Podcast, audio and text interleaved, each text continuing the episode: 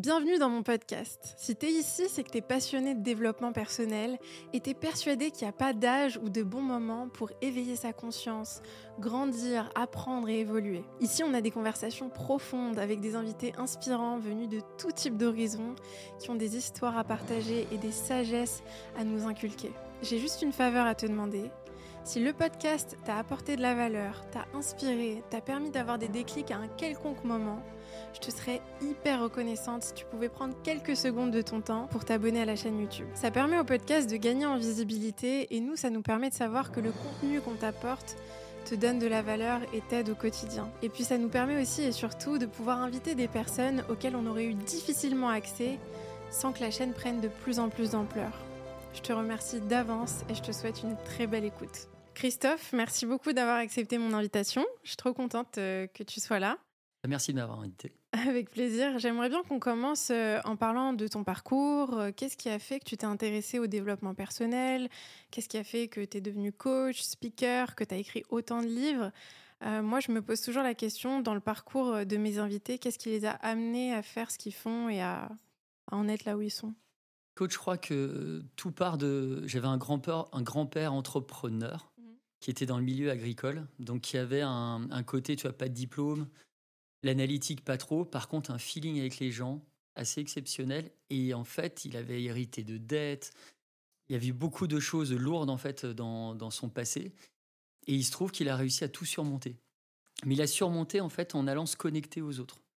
Et je me suis dit, tiens, c'est quand même fou c'est une espèce de compétence, tu la vois pas partout parce que tu as des gens qui te zappent, tu vois, dans le métro. les gens sont un peu comme des zombies euh, médicamentés, ils avancent comme ça, ils sont tout gris. C'est métallique, ça, c'est un espèce de truc, ça surfe en fait sur, t'arrives pas à les, à les accrocher. Et lui, dès qu'il allait quelque part, les gens venaient le voir.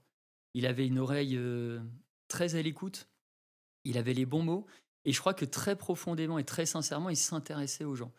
Et je me suis dit, bah, tiens, ça, c'est un spécimen dans la famille qu'il faut étudier. Et donc, j'ai commencé comme ça. Et puis, euh, moi, je suis aussi un, gamin qui était assez sensible, mmh. très, très tôt. Euh, fibre artistique euh, assez forte. Alors, dans le milieu agricole, tu vois, c'est très. tu vois, tout est carré, c'est la terre, c'est le machin. Tu vois, ça dénotait un petit peu. donc, je me suis dit, tiens, c'est bizarre quand même ce truc que, tu vois, qui envahit mes viscères qui, qui résonne en moi euh, très très fort, qui, qui, tu vois, ce côté un peu passionnel. Et euh, je me suis dit, bah, tiens, tant qu'à faire des études sur ces sujets-là, bah, autant que ça te serve aussi. Mmh. Donc tous les articles de recherche que je produis, euh, tous les bouquins, oui, c'est pour aider les autres, parce que moi, je suis un humaniste, je crois en la gentillesse, je crois en toutes ces choses-là. mais aussi, un tout petit peu égoïstement, je bosse aussi sur moi-même depuis toutes ces années. Et je vois le chemin, euh, tu as aussi parcouru, donc euh, non, c'est cool. C'est beau, franchement, euh, je trouve ça incroyable. tu parles beaucoup de motivation. Je me demandais, c'est quoi ta vision de la motivation? Comment est-ce que tu comment est-ce que tu approches la motivation pour atteindre ses objectifs, pour progresser, pour évoluer, pour se développer? Parce que moi, j'ai une vision de la motivation où je le vois un peu comme une énergie temporaire qui vient nous voir, qui repart, qui s'en va, qui revient et sur laquelle on ne peut pas forcément se fier. Mais je suis hyper curieuse d'avoir ta vision à toi. Alors tu vois, ce que tu appelles motivation, moi je vais aller, je vais encore un petit peu creuser là dans le sol. J'appelle ça l'émotion. Et l'émotion, c'est quoi? C'est, ça vient du latin ex movere, mettre en mouvement. Et l'émotion, c'est, si tu veux, l'essence que tu mets dans ton moteur. Sans ça, on serait des Pinocchio euh, sans la magie. On est des pantins sans âme. Donc c'est ça qui te donne en fait euh, l'envie et la force nécessaire pour avancer. Que l'émotion soit plaisante ou déplaisante. Moi, je ne parle pas d'émotions négatives ou positives. Même d'un point de vue scientifique, il n'y a pas, euh, on n'utilise pas cette terminologie. C'est les conséquences qui peuvent pour toi être positives ou négatives. Si tu ressens des émotions toxiques avec une grosse occurrence, etc. Là, ça peut, ça peut peser sur toi. Mais cette émotion-là ou ces émotions-là, je trouve qu'on est très très peu à les utiliser et à vraiment les mettre dans le moteur. Parce que la finalité, c'est quoi? Une fois que tu as mis le moteur psychique en marche, bah, faut euh, t'avances. Et, et avancer, c'est quoi? C'est prendre des décisions. Et je trouve qu'on ne prend pas assez de décisions dans nos vies. Et l'émotion, elle te permet ça. C'est un moment, c'est, le truc, l'espèce de starter qui t'amène à ça. Et il y a trop de gens qui disent Ah non, finalement, non. Euh, juste près du but, tu la ressens dans ta physiologie. T'as chaud, t'as froid, t'as des tremblements, t'as des palpitations cardiaques, t'as des rougeurs, t'as de la sudation, t'as plein de trucs Et au dernier moment, la plupart d'entre nous, ah non, finalement, je j'y vais pas. Et je pense que c'est pas bon en fait, parce que l'émotion, avant tout, c'est un peu, moi j'associe ça à un panneau signalétique que tu as au bord de l'autoroute.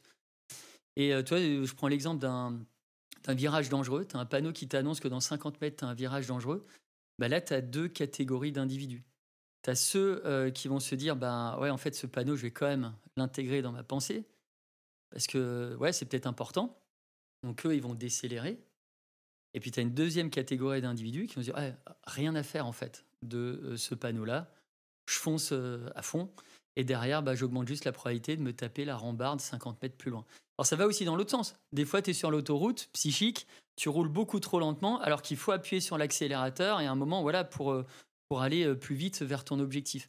Donc moi, ce que, tu vois, parce que la motivation, il y a beaucoup, beaucoup de choses qui sont dites là-dessus.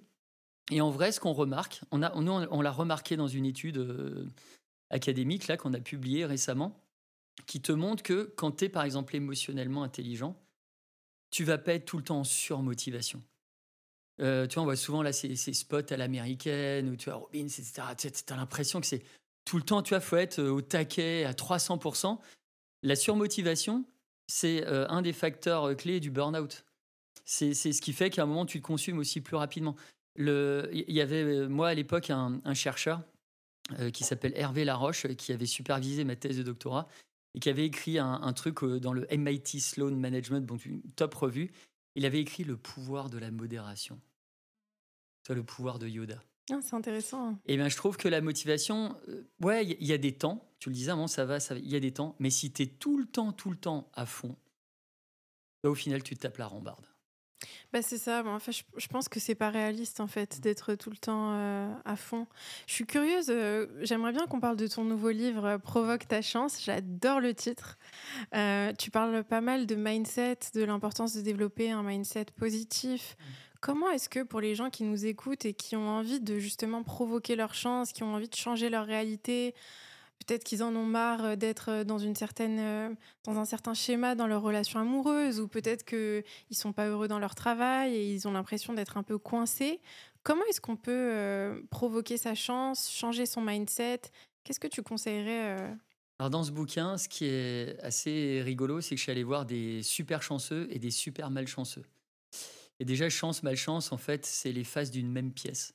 Et le première caractéristique d'un serial chanceux, donc quelqu'un qui arrive à avoir plein, plein, plein d'opportunités dans sa vie, c'est déjà d'être capable de recycler la malchance. Parce qu'il a compris un truc essentiel, c'est que quand tu as un épisode malchanceux qui vient euh, toquer à ta porte, cet épisode-là, c'est comme porteur d'une charge émotionnelle, eh bien, tu peux recycler. C'est pas parce que l'événement qui arrive, tu vois, il a l'air un petit peu comme ça crasseux, poisseux, euh, tu vois, il a un aspect un peu comme ça désagréable, dégoûtant, ça, que tu peux pas casser cette coquille. Et derrière, tu te dis, en fait, je vais, je, vais, je vais choper l'énergie de cette chose-là au sens physiologique du terme. Et ça aussi, je peux le mettre dans mon moteur pour avancer. Donc ça, c'est la première des choses, c'est que tout épisode malchanceux, tu peux le transformer en quelque chose. Quelque chose de positif pour toi, qui va te permettre euh, d'avancer euh, voilà, vers, vers tes objectifs, vers quitter, etc. Et c'est pour ça que il y, a plein de leçons en fait dans, ce bouquin.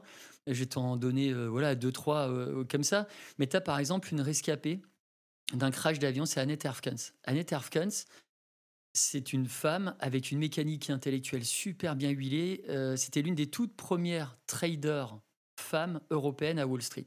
Donc tu vois, à l'époque, bon bref.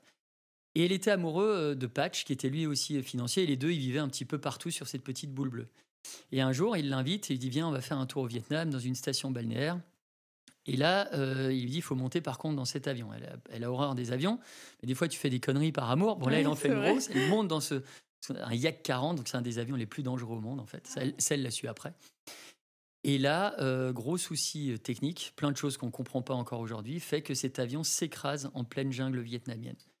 Et Annette Erfkens, est la seule survivante. Donc elle perd l'amour de sa vie. C'est la seule survivante. C'est la seule survivante. Donc elle survit huit jours dans la jungle vietnamienne, les deux jambes brisées, un poumon perforé, la mâchoire cassée, plein de petites bestioles euh, dans la bouche. La vraie histoire. Et donc euh, je raconte tout ça dans, euh, dans le livre. Et Annette Erfkens, donc elle survit dans ces conditions et à un moment elle est secourue, tout, tout se passe bien. Et moi je vais poser la question. Donc tu vois, épisode malchanceux. Tu dis la probabilité quand même que tu te craches comme ça, en pleine jungle vietnamienne, elle est ouf. En même temps, que tu survives, bon, tu vois, chance, malchance. Ouais, c'est intéressant, ouais. elle se définit comme une malchanceuse chanceuse. Tu vois, c'est sa définition d'elle-même. J'ai dit, mais t'as eu peur en fait dans la jungle? Parce que t'imagines les, tous les animaux qui en veulent à ta masse musculaire. Enfin bon, bref, t'as un espèce de beefsteak au milieu du truc. Et là, Annette Herfkens, elle me dit, en fait, à aucun moment, j'ai flippé. Ah ouais Ah, et alors je dis, mais t'as fait comment? Et là, elle me dit, c'est un peu fou, parce que, euh, et pour, pour t'expliquer ce, ce qui s'est passé d'un point de vue psychique dans sa tête, elle a eu euh, un petit peu ce phénomène qui s'est produit, qui est ce qu'on voit dans Harry Potter. Quand le jeune sorcier il est attaqué par des détracteurs, qu'est-ce qui se passe? Il y a une espèce de bulle de protection, c'est une image hein, que je te donne, qui se met autour de lui. J'adore Harry Potter en plus. Ah bah tu vois, bah, moi je suis voilà, grand fan. Donc, donc il y a cette espèce de bulle de protection qui se place autour de lui. Et qu'est-ce qui vient nourrir, animer cette bulle de protection? C'est des pensées heureuses de moments qu'il a passés, même inconsciemment stockés dans sa mémoire, avec ses parents biologiques. C'est eux qui ont un esprit protecteur, des souvenirs émotionnants, protecteurs. Et ce qui fait que bah, tu vois, les monstres, en fait, ils ricochent. Ils n'arrivent pas à atteindre le jeune sorcier. Et bien, Annette Arfkan, c'est exactement la même chose. Elle me dit si j'avais pas passé tout mon temps à investir affectivement dans l'autre, j'aurais jamais eu des pensées comme ça qui sont survenues à ce moment, dans le pire de ma vie, et qui ont créé cette bulle de protection. Donc, l'une des premières caractéristiques d'un ou d'une céréale chanceuse, chanceuse, c'est quoi? C'est d'investir affectivement dans l'autre. C'est la première des valeurs refuge. Généralement, on dit ouais, il faut placer euh, son argent dans l'or, dans l'immobilier. Non, moi je vous dis, placez votre psychisme dans l'autre en fait. Et quand tu investis, mais sans attendre un retour, hein, mais quand tu investis affectivement dans autrui, tu passes du temps avec les gens que tu aimes, avec tes proches, du vrai temps d'écoute, ça c'est très très rare, les gens qui savent vraiment écouter. Tu sais, généralement tout le monde, tu as une discussion, tout le monde est déjà à deux, trois points d'avance, ils veulent placer leurs propos, ils écoutent même plus euh, ce que tu es en train de leur dire. Bref. C'est vrai. Eh bien, ces personnes-là, parce qu'elles ont investi affectivement dans l'autre, elles ont un retour sur investissement affectif. Donc notre première ressource, notamment en cas de coup dur, c'est l'autre. Parce que toutes ces photographies mentales, ces souvenirs, ça vient se placer dans un espèce d'album photo, la mémoire émotionnelle. Et ton cerveau, quand il y a un coup dur, il vient feuilleter à toute vitesse qu'est-ce que tu as placé en fait là-dedans. Et en mettant à chaque fois un doigt psychique sur tel ou tel souvenir, ça va te donner de la force. C'est exactement ce qui est arrivé à Nando Parado. Ça, c'est dans mon livre précédent sur la contagion émotionnelle. Nando Parado, je te le fais très rapide, mais Nando Parado, c'est un des survivants aussi de ce crash d'avion. Tu vas dire, j'ai une passion pour les crashs d'avion, mais cette équipe de rugby qui s'était crashée en pleine cordillère des Andes dans les années 70. Moi, j'ai eu accès pendant euh, trois ans à Nando Parado, qui est devenu un ami et avec qui on échange régulièrement. Et Nando Parado, je lui ai dit, mais à un moment, donc, euh, tu vois, ils étaient là, il y avait la carlingue de l'avion et autour, il y avait rien. Tu pouvais pas te nourrir. La faune et la flore, absolument pas nutritives. Les secours n'arrivent pas. Tout est blanc, immaculé. Enfin, tu vois, ils allaient mourir là-bas. Et donc, qu'est-ce qu'ils ont fait à un moment? Pour survivre, ils se sont nourris euh, de chair humaine, en fait. Donc, les copains morts, ils en ont fait un peu des, des sushis, quoi. Hein. ils, se sont, ils se sont nourris comme ça. Et à un moment, Nando Parado, il a pris son courage à deux mains. Il dit je vais, je vais partir. Je vais partir chercher les secours. Ils n'étaient pas équipés. Il n'y avait rien du tout. Et donc, il a commencé à traverser la cordillère des Andes avec des baskets, quelques copeaux de chair humaine. Enfin, horrible le, truc. Et je lui dis mais qu'est-ce qui te faisait avancer? Parce que le type, il a fini, il avait 30 kilos en moins. Il était rincé, en fait, physiquement, psychiquement. Je dis mais qu'est-ce, qu'est-ce qui t'a poussé à avancer, en fait? Et il dit parce qu'il avait en fait sa sœur et sa mère qui étaient dans l'avion. Ils sont décédés en partant. Il a quand même dit euh, si vous avez besoin, mangez-les. Enfin, tu, vois le niveau euh, du trauma euh, que ça peut générer. Son seul but, c'était de se dire en fait, il me reste mon père. Mon père, il vit. Il est vivant. Il faut que je le retrouve.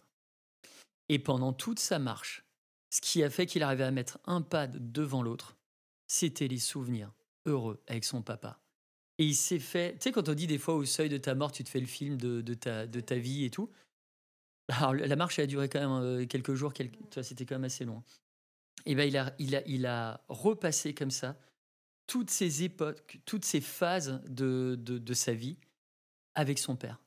Et son père, si tu veux, l'a accompagné pendant toute cette marche de survie. Donc ça, c'est hyper important. C'est tu vois, moi, je trouve qu'aujourd'hui, on a beaucoup de parents qui sont démissionnaires. Tu vois, l'école, c'est, pas un papa et une maman, en fait. Le, les grands-parents, démissionnaires. Tu vois, ces petits trucs-là, ça m'embête et tout.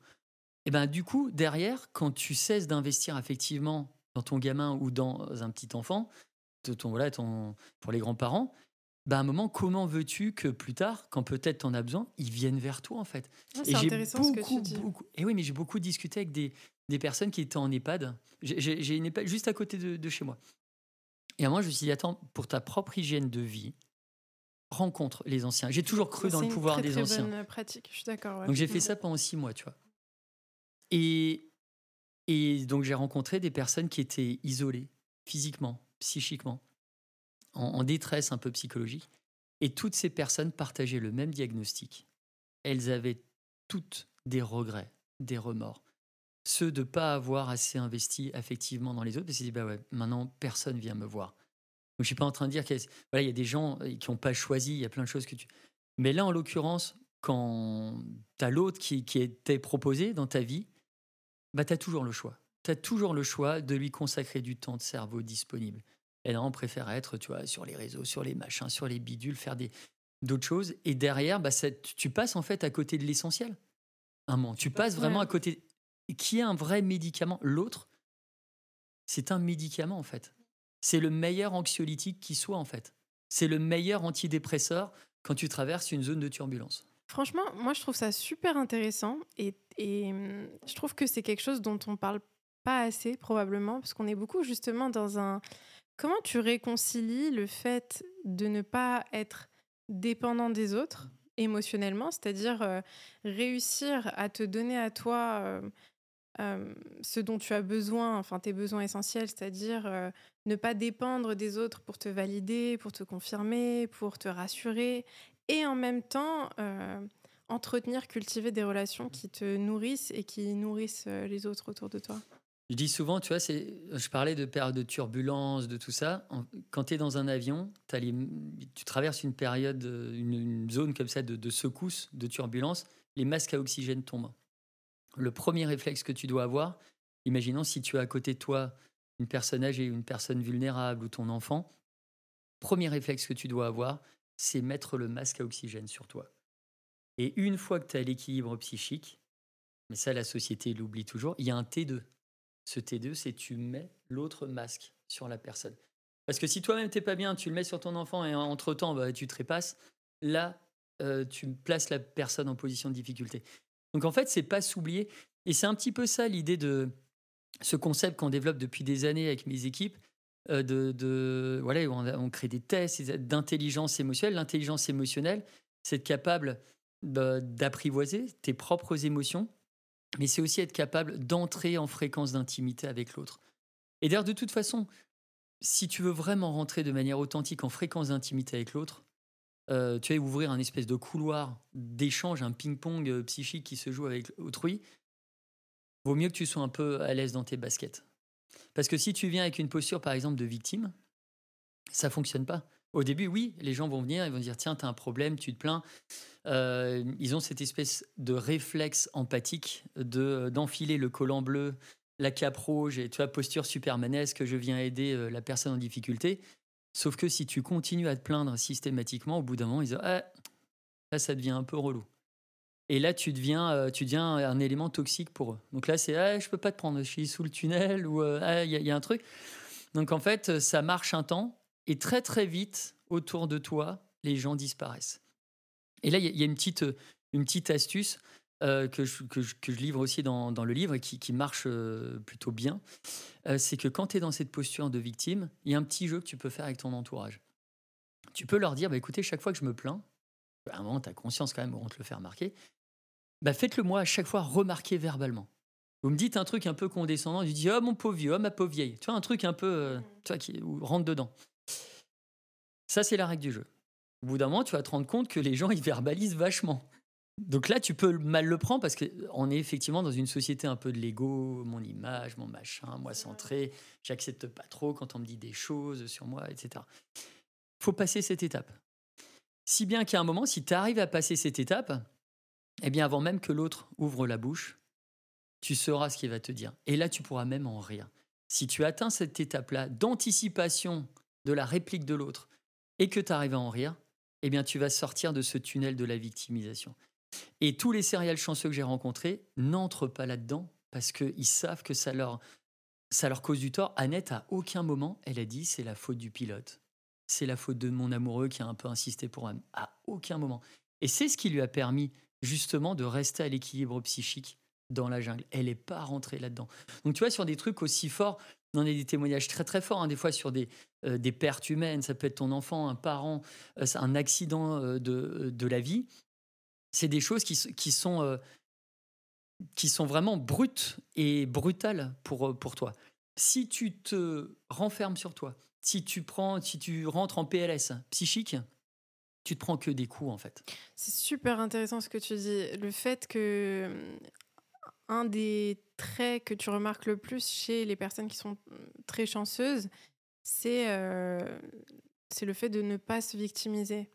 Mmh. Pourquoi, à ton avis, on se victimise autant? Qu'est-ce qu'on recherche dans la... Parce que moi, je me suis souvent... la chaleur humaine. C'est la chaleur humaine.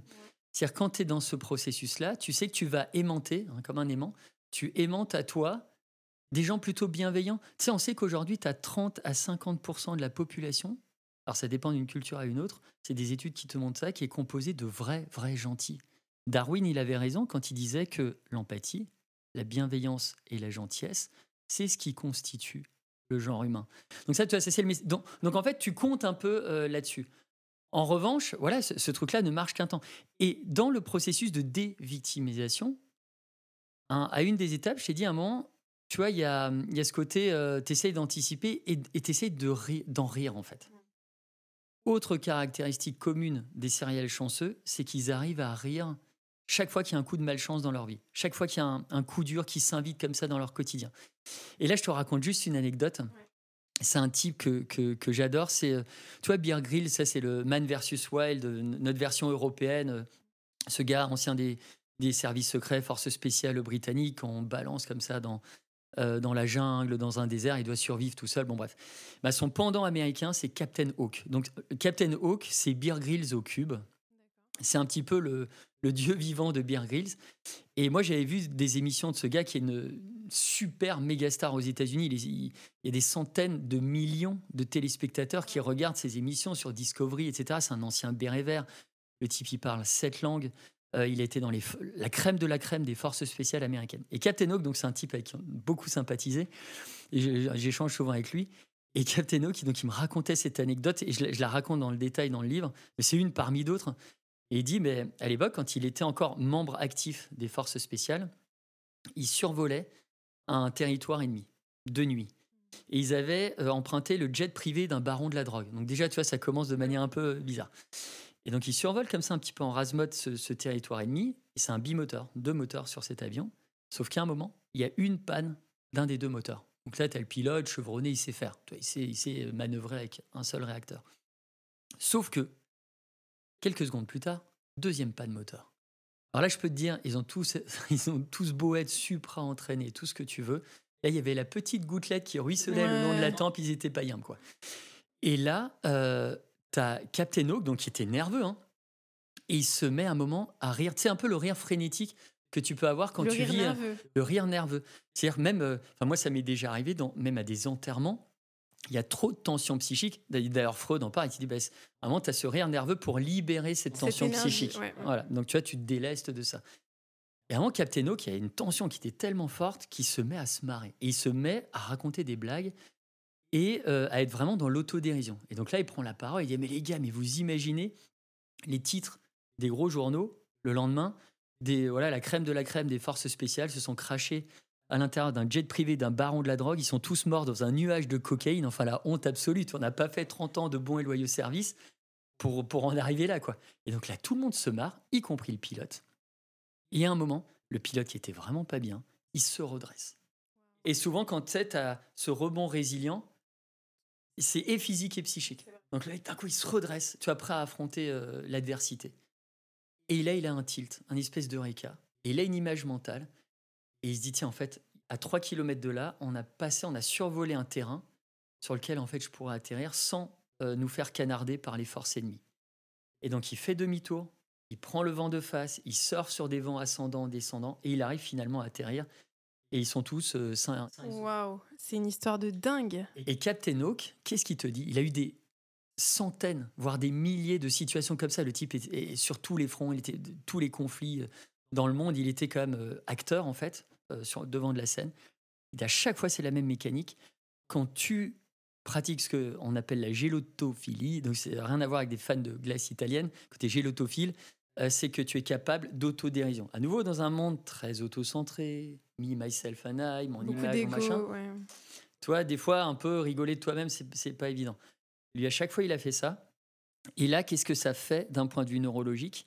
Tu rentres dans un processus qu'on appelle la pensée latérale. C'est un vieux concept, mais qui est encore vachement d'actualité, et qui te dit que quand tu as un problème sérieux qui se pose à toi dans ta vie, surtout si tu veux le régler, ne le prends pas au sérieux. Waouh, c'est super intéressant. L'enjeu doit pas tuer le jeu. Et derrière, il y a ce côté de ben essaye un moment d'être récréatif face au problème. Et on sait que d'un point de vue neurologique, quand tu pratiques l'autodérision, tu as des zones qui s'activent et ces zones qui vont s'activer vont te permettre de produire plus d'idées créatives et adaptatives. Donc tu vas juste augmenter la probabilité de t'adapter à la situation qui est bien compliquée et euh, que tu es en train de vivre présentement. Et en plus, tu vas déclencher ou enclencher une pompe à endorphine qui va faire que tu auras la sensation d'être beaucoup plus costaud et physiquement et psychiquement, donc plus prêt à affronter la chose.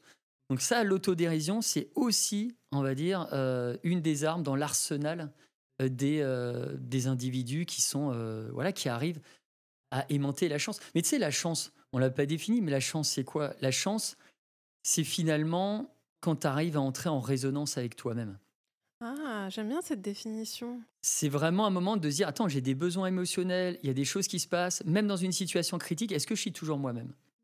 Et quand tu rentres en résonance avec toi-même, l'histoire nous montre, des études en psycho, cognitive, sociale, etc., nous montrent qu'en fait, tu traverses plus facilement euh, l'orage. Et, la chance, c'est vraiment une compétence qui te permet d'apprivoiser l'inattendu, que l'inattendu soit une bonne ou une mauvaise surprise. Et, tu vois, il y, a un truc, tout ce que je te dis là, c'est des choses qui sont super faciles en fait à, mettre en place. Et moi, j'ai une vraie certitude dans la vie, j'en ai pas beaucoup parce que tu sais, je suis quand même un chercheur, je remets en cause les, les trucs et tout. C'est que les grandes vérités sur l'espèce humaine sont les, celles qui sont aussi les plus élémentaires, sont les plus simples. Aussi simples qu'un gamin peut les comprendre. Mon bouquin, ou les bouquins que j'écris, tu vois, ça c'était le sixième, je suis en train d'écrire le septième. Euh, à chaque fois, je fais relire à ma fille. pour les derniers, parce que là, elle a 10 ans. Et s'il y a un truc qu'elle comprend pas, alors des fois j'évite des passages. Tu vois, avec Nando Parado, les... bon, bref, tu vois, y a, des fois je m'auto-censure pour pas créer de trauma chez elle. Mais à chaque fois, je, je, je lis avec elle. Et si elle comprend pas, je réécris. Ah, c'est intéressant ça comme, euh, comme pratique. Ça, on est dans une société très sophistiquée, très on croit que parce que tu as un discours qui est chiadé, qui est très, euh, tu vois, euh, voilà, avec des mots à triple, quadruple sens, qui sont tirés dans tous les trucs, avec des tournures de phrases alambiquées, que dans une seule phrase, tu as, cinq ou six mots compliqués, on pense que c'est intelligent et que c'est cohérent. Exactement ça. C'est exactement ça. Et je vais te donner une anecdote. Je ne devrais pas le, dire comme ça publiquement, mais je vais taire le nom de la personne. Je suis ami avec quelqu'un qui a un, un énorme best-seller euh, dans, un domaine très particulier du monde de l'entreprise. Mais il vend énormément de bouquins. Type super sympa. Et à un moment, il m'exposait, il me pitchait son dernier bouquin. Et là, moi, je lui dis euh, écoute, je ne suis pas sûr d'avoir saisi tout ce que tu me dis. Je ne sais pas entièrement. Euh, est-ce que tu peux juste me réexpliquer? Donc là, il tente une V2, une V3, une V4. Bon, on arrive à la V10. Et là, il me regarde. Mais tu vois, je te jure, un moment de sincérité dans ses yeux. Et il me dit écoute, je crois que ce que j'écris dans mes bouquins et que ce que je raconte dans mes livres depuis plus de 15 ans maintenant, je le comprends pas. Waouh Le mec me dit, je dis, alors je dis, attends, là, on va aller boire un verre, attends, on va pas, on va pas rentrer dans une phase dépressive et tout. Mais le mec, avec ce conseil, dit, effectivement, et puis c'est un type qui est adulé par, parce qu'il a, un, tu vois, un langage qui est très esthétique. Par contre, il me dit, effectivement, en fait, je comprends pas ce que je raconte. Donc bon, bref, on a, on a, plein de débats, de discussions, euh, etc. Et moi, je crois vraiment, tu sais, moi, mon maître à penser, il n'existe plus, mais c'est Stephen Jay Gould. Un, c'était un paléontologue extraordinaire, qui écrivait des pages dans le monde qui étaient extraordinaires. Moi, j'invite tout le monde, il y a plein de choses accessibles sur le net. Stéphane J. Gould. Et il, avait, il disait une chose élémentaire, il disait euh, la vie préfère souvent la simplicité à la complexité. C'est nous qui complexifions tout. Mm. Toi, on, on, veut tout mettre sous équation, sous algorithme, sous euh, je sais pas quoi, on se cache derrière tel ou tel diplôme, pensée qu'on a emprunté à je sais pas qui. Alors que la vie, elle est hyper simple en fait. Il y a des choses très très très très simples. Et quand tu as compris ces choses simples, bah derrière ça fonctionne.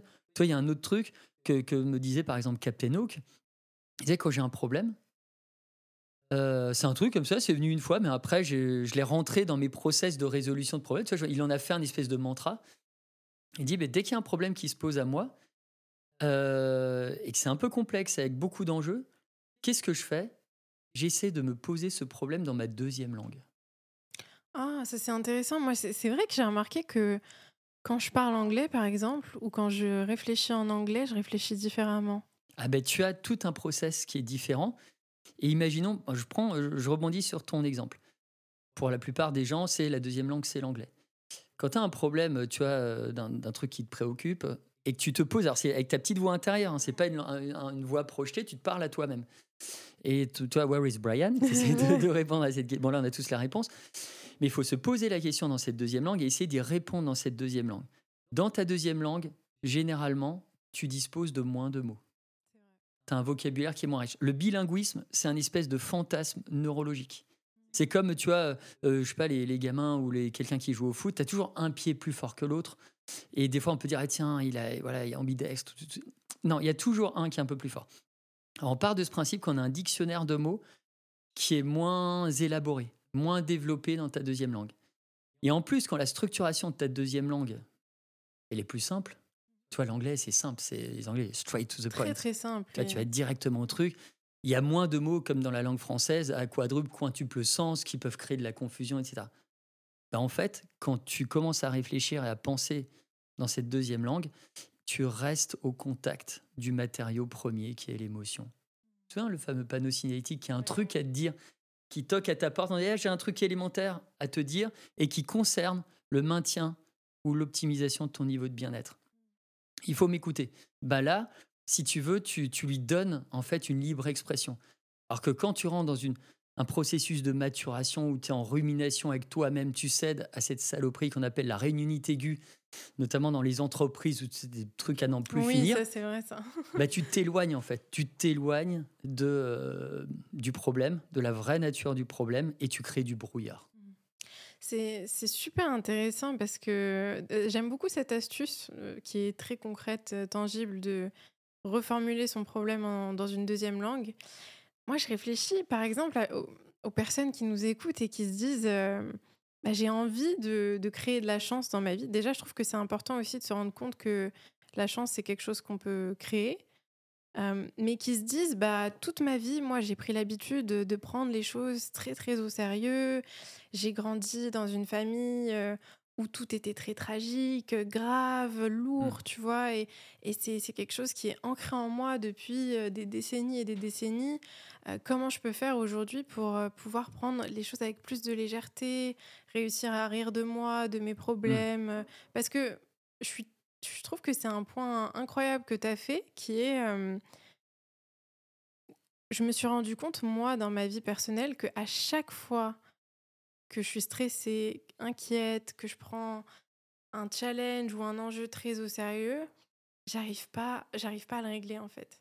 Ça devient hyper hyper difficile, très mmh. lourd, très, il y a beaucoup de résistance. Euh, du coup, je suis curieuse, comment est-ce que pour les personnes qui nous écoutent et qui ont la sensation d'être un peu conditionnées comme ça, comment est-ce qu'elles peuvent euh, changer ça? En fait, il y a une, rencontre que j'ai faite dans ce bouquin qui, moi, m'a secoué de fou. Et là, c'est quelqu'un qui s'est retrouvé dans des situations où finalement il n'avait plus trop le choix.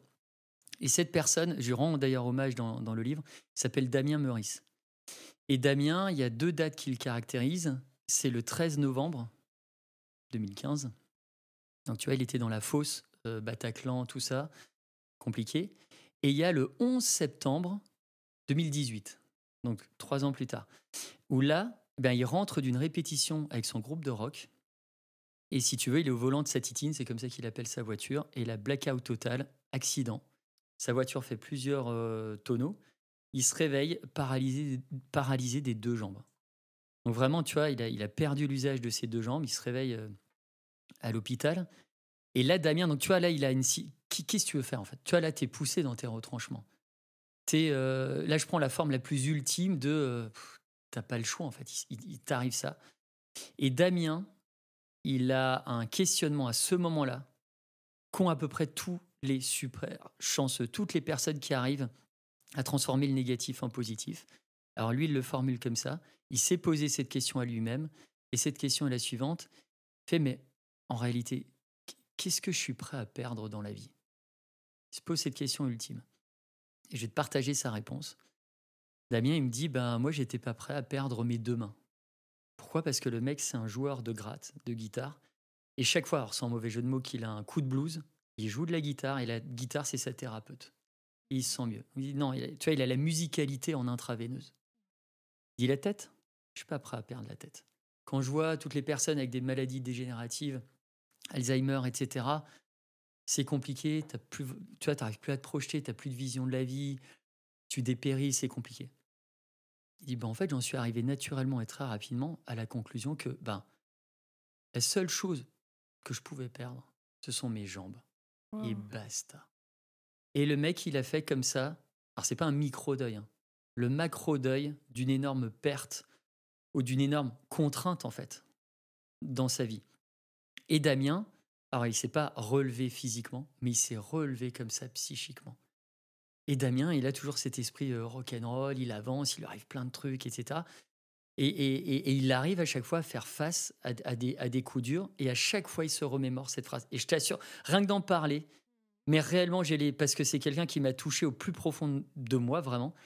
Depuis que j'ai fait cette rencontre, il n'y a pas une semaine où je me pose pas cette question, et ça te permet de vachement relativiser deux, trois trucs. Donc le conseil que j'ai à donner aux personnes qui se sentent étriquées, condensées, bah, confinées, euh, tout ça, c'est un bon. Posez-vous cette question. Qu'est-ce que tu peux en réalité abandonner dans cette vie? Et qui finalement, euh, voilà, tu vas toujours pouvoir avancer comme ça. Et après, pour relativiser aussi la chose, c'est important de, par exemple, pas se comparer à plus chanceux que soi. Pas comparer ton salaire à celui d'Elon Musk. Ça sert à rien. Ou de rêver, tu vois, de eh, tiens, euh, en un mois, je vais gagner mon premier million de. Non, ça marche pas. Et puis, autre chose, derrière, dis-toi que tu as un accident cosmique, au sens euh, astrophysique du terme. J'échange beaucoup avec des astrophysiciens, des mathématiciens, médaillés Fields. J'avais une correspondance avec Stéphano, qui à l'époque, il devait préfacer un des bouquins que j'aimais beaucoup, mais qui était vraiment dans la phase euh, compliquée de sa vie. Et toutes ces personnes-là te disent toujours, mais en fait, on ne se rend pas compte de la chance qu'on a. C'est-à-dire que prends la graine de la vie, de la vie de, l'espèce humaine, rembobine le film de cette vie-là, plante la graine au même endroit, tu recrées exactement les mêmes conditions à l'identique, la probabilité est juste extraordinairement élevée que jamais l'espèce humaine n'apparaisse sur Terre. Donc on est un espèce de truc improbable les grands gagnants du, du, je sais pas, du loto, de l'euro million, c'est nous en fait, on s'en fiche de l'euro million et du loto. On est, on est des bipèdes capables de socialiser, de s'émouvoir. On a un CDD de vie sur cette petite boule bleue. La question, c'est qu'est-ce que tu en fais? Qu'est-ce que tu fais de ça? Et moi, je vois trop de personnes qui se gâchent et qui, notamment arrivées à la cinquantaine, regardent dans le rétroviseur de leur vie et ont que des regrets. Toi, des regrets d'avoir été toxique, de manière récurrente, d'avoir été ce que moi j'appelle des enflures toxiques. Alors quand tu boostes ton niveau d'intelligence émotionnelle, quand tu travailles ces compétences-là, tu es moins toxique pour autrui. il y a une question d'écologie humaniste. on parle souvent des petits oiseaux du CO2, c'est important. Mais dans cette ce grand chapeau de l'écologie, tu as aussi l'écologie humaniste. Quelle est l'empreinte émotionnelle que je veux laisser à autrui? Ah, J'aime beaucoup ce que tu es en train de dire. tu vois, est-ce que je suis un pollueur ou est-ce que je suis quelqu'un qui fait le tri aussi? Dans sa vie, qui a une action euh, qui est bonne pour soi, qui est bonne pour autrui. Est-ce que tu as envie d'être euh, Dark Vador ou, un Jedi, tu vois? Toi, est... Et moi, je vois trop de personnes qui, à 50 ans, parce que quand tu prends conscience que tu as été une enflure toxique certifiée, tu vois, tu as vraiment fait beaucoup de mal. aux autres, et en faisant du mal aux autres, un moment, tu te fais du mal à toi-même. Que tu as écrasé l'autre, que tu as placé l'autre en position de gênance, d'infériorité, juste pour faire valoir ton point de vue, etc., etc. Et que ça, ça monte un moment à la surface de ta conscience. Eh bien là, à un moment, tu as une baisse d'estime de soi qui est très forte. Et c'est généralement là où tu as un ticket euh, direct vers euh, le burn-out, vers des phases dépressives, vers des choses comme ça, ou des troubles un peu. Tu, peux générer de l'angoisse, de, l'anxiété forte, etc. Et donc là, tu commences à te faire du mal.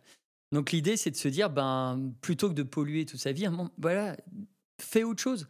Il y avait une phrase de Desmond Tutu, que feu Desmond Tutu, un de mes prix Nobel de la paix préférés, qui disait à peu de choses près ça, il disait, faites le bien par petits bouts, entre guillemets, par petits bouts de bien. Et tous ces petits bouts de bien accumulés, ça créera un grand bien pour l'humanité. La contagion émotionnelle bénéfique, c'est ça en fait. Et on est trop de gens à jeter des idées, à jeter des, des, jugements euh, sur autrui ou à contraindre l'autre, comme on jette en fait une bouteille plastique à la mer. Le problème, c'est que le plastique, ça se détériore pas facilement, c'est pas super biodégradable. Donc ce truc-là, il reste ancré dans la tête et dans la physiologie de l'autre, c'est plus compliqué à décroter ce type d'émotion qu'un truc, un compliment, qu'une écoute mmh. active, etc. Et en plus, cette bouteille de plastique psychique que tu achetée à la mer, la mer, c'est les autres, hein. une espèce de grande mer vibratoire, on est tous interconnectés émotionnellement. Eh bien, euh, elle est invariablement charriée, cette bouteille de plastique, par la mer, elle, te, elle revient sur la plage. c'est vrai. Et elle te revient comme un boomerang en pleine tête. Et quand tu accumules cette espèce de, dire de, déchetterie psychique, au bout d'un moment, eh bien, le, la montagne de déchets, elle devient compliquée à assumer seule. Et c'est là où, généralement, il peut arriver d'un point de vue psychosomatique. Des choses désagréables, troubles du sommeil, troubles alimentaires, troubles digestifs, euh, des pensées un peu bizarres, des phases dépressives, une décroissance de ton niveau de bien-être, une décroissance de ton envie, euh, tout simplement, des fois, de, vivre, en fait, ou d'avancer, d'interagir avec autrui. et là, ça devient compliqué. Donc, tu vois, tout ce que je te dis là euh, devrait être remboursé par la sécurité sociale. C'est clair. Parce que en fait, on a plein de solutions en nous et quand tu développes, par exemple, ton intelligence émotionnelle, on sait que tu as moins de carences là Tu es moins toxique et tu es moins. Quelque part, tu consommeras moins aussi de boîtes d'anxiolytiques et d'antidépresseurs. Il y a une étude qui a été publiée par une collègue belge qui est euh, Moira Mikolazek, qui est, une ponte dans la recherche sur les émotions, et Moira, elle a un truc qui est hyper. Euh, elle a publié ce papier qui est hyper intéressant avec un économiste célèbre.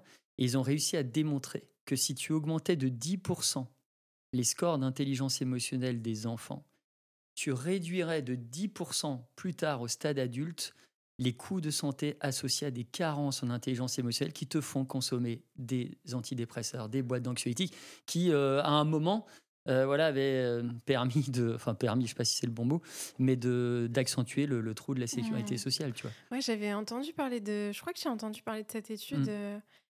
Euh, pour les personnes qui nous écoutent et qui se disent, je suis convaincue, il faut que j'augmente mon intelligence émotionnelle. Mmh. Je pense qu'on a tous une part de toxicité en nous à un moment donné qu'on apprend à, dont on prend conscience et qu'on apprend à régler.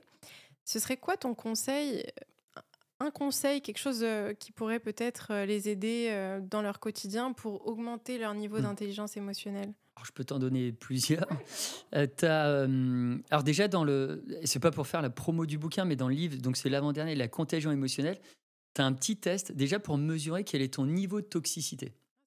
Parce qu'entre l'enflure toxique certifiée, qui a fait presque de l'enflurie toxique un métier, tu vois, comme un politique ferait de la politique son métier, et quelqu'un, comme tu dis, parce qu'on est, on est tous à un moment le con ou le, ou le, toxique de quelqu'un, euh, il y a des études euh, qui, commençaient à te montrer que, par exemple, même quelqu'un de très gentil va avoir dans son entourage proche à peu près 20 euh, à 30% de gens qui le détestent. Enfin bon, bref, tu vois.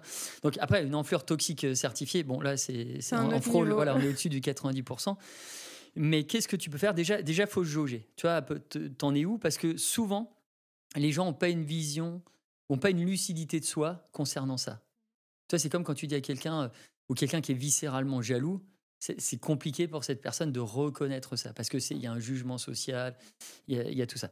Donc là, le petit test, euh, faut le faire. D'ailleurs, moi, je me souviens quand je, faisais la promo du bouquin sur les plateaux télé et tout, et que je parlais de ça, je recevais plein, plein, plein de courriers euh, lecteurs, lectrices, de gens notamment en entreprise qui avaient mis dans le casier, soit de leur boss, soit d'un collaborateur, le livre, tu sais, avec, la bonne, avec le marque-page où il y avait le test. Le test de côté, le manager, il, disait qui a mis ça dans mon truc? Donc ça suscitait des réunions, mais ça décadenassait certaines situations. Bon, bref, tu vois, c'est pour le trait, mais ça permet déjà ça. Et alors après, une fois que tu as ton diagnostic, comment tu réduis cette toxicité? On n'a pas encore publié ce papier parce qu'on on, manque de temps un peu, mais on, a des résultats là-dessus. Bah, faut développer, faudrait développer son intelligence émotionnelle. Alors tu vas me dire comment tu développes ton intelligence émotionnelle? Donc on a, on a créé un test. Alors pour le moment, il est accessible euh, pour les gens d'entreprise. Enfin, tu peux y aller sur le site, tu peux le faire toi-même, mais c'est un test qui a été spécifiquement dédié aux managers, entrepreneurs, dirigeants, etc. Euh, et qui s'appelle le QE Pro. QE pour quotient émotionnel, pro professionnel. Quand tu passes ce test, qui est un vrai test de performance, c'est-à-dire que tu dois performer en fait. C'est comme quand tu fais des, euh, je sais pas, une matrice de Raven, un test de Wechsler, etc. Tu dois, par exemple, des suites logiques tu dois dire quelle est entre A, B, C ou D la bonne réponse. Il n'y a qu'une seule bonne réponse. Nous, la, réponse est jugée bonne par euh, des croisements d'études en neurosciences sociales, en psychocognitive différentielle, etc. Bon, bref, et, de l'observation terrain. Et là, bah, quand tu passes ce test-là, derrière, tu vas avoir plusieurs scores, tu vas avoir 10 scores, et tu sauras finalement quels sont les euh, sous-dimensions, les sous-compétences que tu dois renforcer. Et ça, c'est, on est plutôt fiers de nous parce que c'est euh, le, premier test au monde euh, de performance dédié à cette population d'entrepreneurs, etc. Et pour une population francophone. Toi, c'est pas une énième adaptation d'un test américain où on voit bien, nous, d'un point de vue statistique, ça fonctionne pas. Il y a des biais culturels, il y a plein de choses, et ça ne prend que 25 minutes. C'est-à-dire, on s'est lancé un challenge, on, a mis quand même deux ans et demi pour le développer.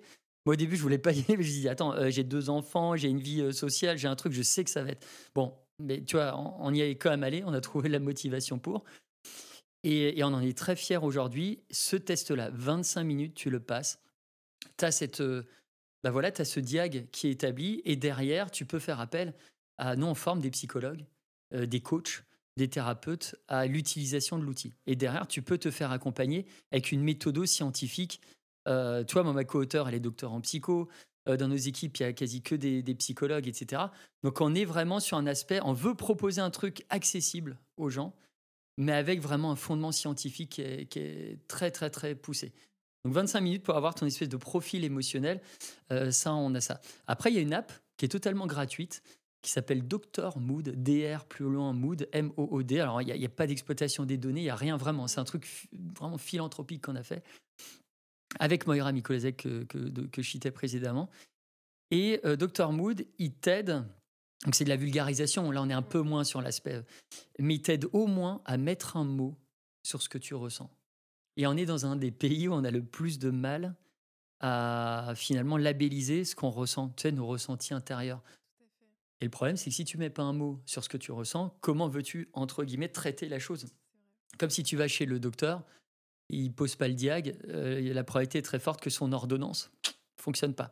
Donc ça, c'est un truc qui est euh, important. Donc on a un panel d'une vingtaine d'émotions le mépris, la jalousie, la sérénité, la joie, la tristesse, la surprise, la peur, le dégoût. Bref, euh, la honte, la culpabilité. Donc tu as des questions tant psychologiques que physiques et qui vont te permettre à un moment, eh bien, au bout d'à peu près une minute trente, de dire eh, la probabilité est forte que ce que je ressens, c'est ça. Et là, on te définit ce que tu ressens, quelles sont les causes, pourquoi tu ressens ça en fait, euh, les bénéfices et les inconvénients à ressentir ce que tu ressens. Et derrière, le docteur Mood, il donne deux, trois petits conseils. Donc, on va dire, c'est une première approche. C'est euh, moins puissant que voilà, un test psychométrique, etc. Mais ça permet déjà de t'entraîner à mettre des mots et à développer ton, j'allais dire, ton dictionnaire émotionnel, qui pour certains est super euh, maigrichon en fait, est beaucoup trop, trop fin peu élaboré et ça fait que bah, quand tu as un alphabet émotionnel qui est peu développé, c'est compliqué et d'exprimer tes besoins et de comprendre ceux des autres. C'est très vrai. Je, trouve que c'est des, des super bons conseils et du coup, ils ont juste à télécharger l'application. iOS, Android, ça c'est Dr Mood. Et un autre conseil, c'est lire des romans de fiction. Ah ouais Alors le mieux, c'est le, le caméléon de Chekhov, ça, ça, ça, déchire. Après, tu peux faire d'autres choses un peu plus euh, vulgarisées. Mais quand tu lis des romans de fiction, ça, c'est pour ceux qui ont un profil plutôt Robocop. Métallique, les ah. émotions, tu vois, c'est un peu distant, etc. c'est pour booster euh, leur empathie. Et des études, donc c'est des neuroscientifiques euh, nord-américains qui ont publié une, une étude super intéressante là-dessus. Et quand tu lis en fait ce type de roman, vu que les, la personnalité, la psychologie des personnages, elle est super chiadée. Tu lis le Caméléon de Tchekhov, tout est, c'est fin. L'analyse de grain de la psychologie des personnages, euh, c'est extraordinaire. Eh bien, toi, tu as une classe de neurones qu'on appelle les neurones miroirs, que certains appellent les neurones empathiques, que moi j'appelle les neurones paparazzi, qui ah! vont photographier. Bah, tu as toutes les situations des personnages. Plein de photographies comme ça en rafale. Et tout ça va rentrer dans ton album photo de souvenirs émotionnants, on l'a déjà évoqué précédemment, et qui fait que dans la vraie vie, quand un jour tu seras confronté à une situation qui est très proche de celle d'un des protagonistes du bouquin, eh bien, qu'est-ce que vont faire tes, petits, euh, tes petites cellules grises? Elles vont activer en fait ce souvenir-là. Et derrière, eh bien, tu vas te dire, bah, je vais analyser quel était euh, le, le, le comportement de tel ou tel de ces protagonistes et si ça marchait ou pas. Est-ce que ce comportement a été gagnant ou perdant? Et il se trouve qu'en fait, ces situations qu'on pourrait penser totalement fictives, elles le sont jamais vraiment parce que ça sort soit du vécu de l'écrivain, soit le type il l'a observé, soit il l'a vécu lui-même, soit à un moment il a vu une stat, soit il a, voilà, il a, capturé un moment, au moins un bout de cette situation. Donc il y, a, quelque chose de très empirique. Il y a un fond de tarte qui est réel. Donc ce fond de tarte réel, ben, il peut te servir aussi. Et donc là, ben, on, a remarqué qu'effectivement, ben, les gens, lorsqu'ils commencent à, Ou même binger, tu peux binger des séries télé. Si tu regardes, moi j'adorais à l'époque, ça, te montre à quel point je suis vieux, mais Desperate, Housewives. Ah, j'adore, moi, c'est une de mes séries préférées. Mais toi, tu avais la psychologie, chaque, tu arrivais vraiment à profiler euh, chacun des, ou chacune des protagonistes. Et eh ben, euh, il y a des études qui te montrent que quand tu regardais la saison euh, d'une seule traite, tu bingeais, tu, tu gloutonnais la série, tous les, tous les épisodes en une seule nuit, eh bien, il y avait un boost au niveau de ton empathie. Ça, ton cerveau aussi, bah, parce qu'il il papardit à fond, à fond, à fond, et il classe, il classe, il classe. Et en fait, il classe tout ça dans la même famille. si tu veux, c'est un rangement plus facile. On parle, parlait beaucoup euh, pendant le Covid, de comment tu ranges tes armoires, tes trucs. Bah, pour lui, c'est facile parce qu'il a tout, il a tout photographié d'un seul coup. Donc tout va dans la même armoire. Tu vois, il n'a pas de souci de ah, tiens, ça, je dois le ramener dans cette armoire, ça, je vais aller chercher cette info-là, etc. Et donc, bah, derrière, bah, lorsque tu seras confronté à une situation proche de ce qu'a vécu Gabriel Solis, ou je sais pas, bref, eh bien, tu vas avoir un petit tilt. Ton cerveau émotionnel va t'envoyer un message en disant hey, eh, j'ai peut-être la solution en magasin.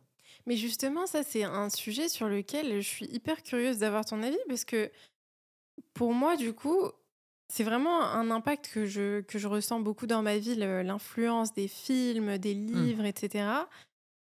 Est-ce que c'est quelque chose de positif dans le sens où, moi je pense que ça peut être quelque chose de positif, mais est-ce qu'il faudrait pas faire attention, entre guillemets, à ce qu'on ce qu'on consomme comme film, comme livre, comme...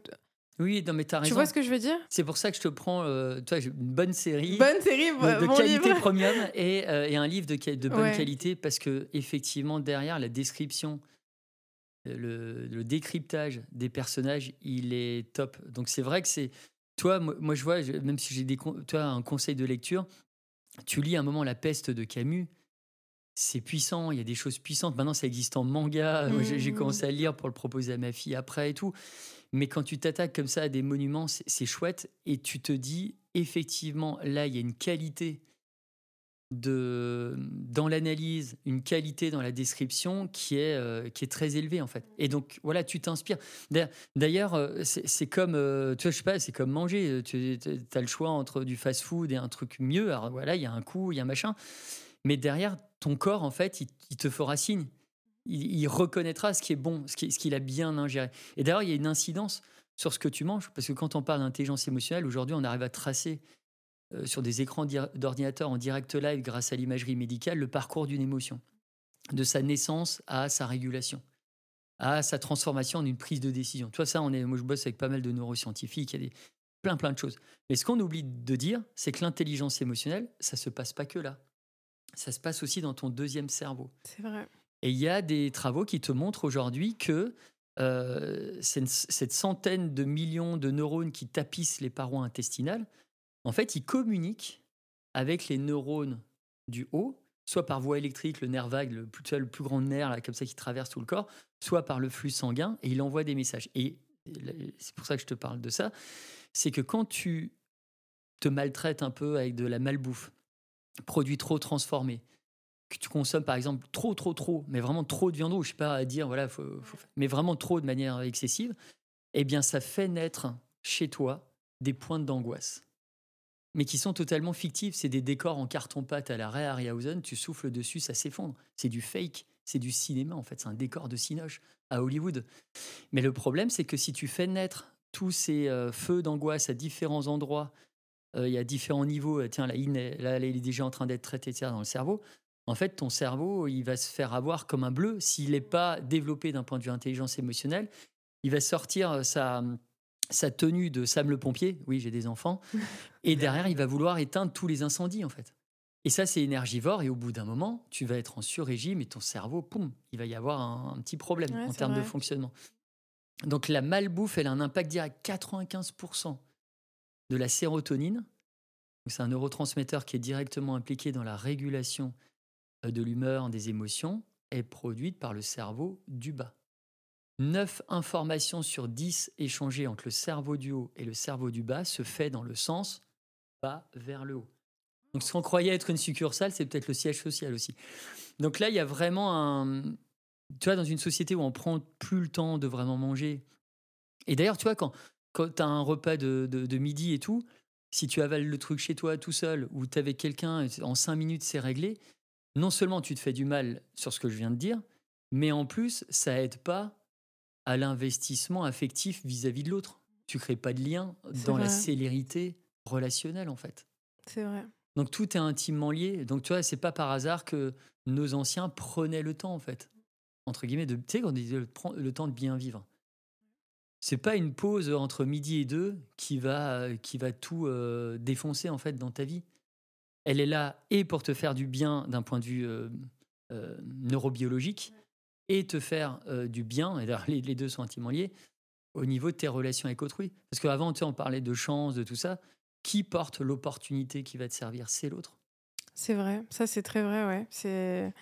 Tu vois, il y, a une étude qui te montre que si tu prives un individu de 10 heures, alors 10 heures pas l'appli 10 euh, heures, 9 heures plus 1 heure, 10 hein, heures de temps, 10 heures de toute interaction sociale.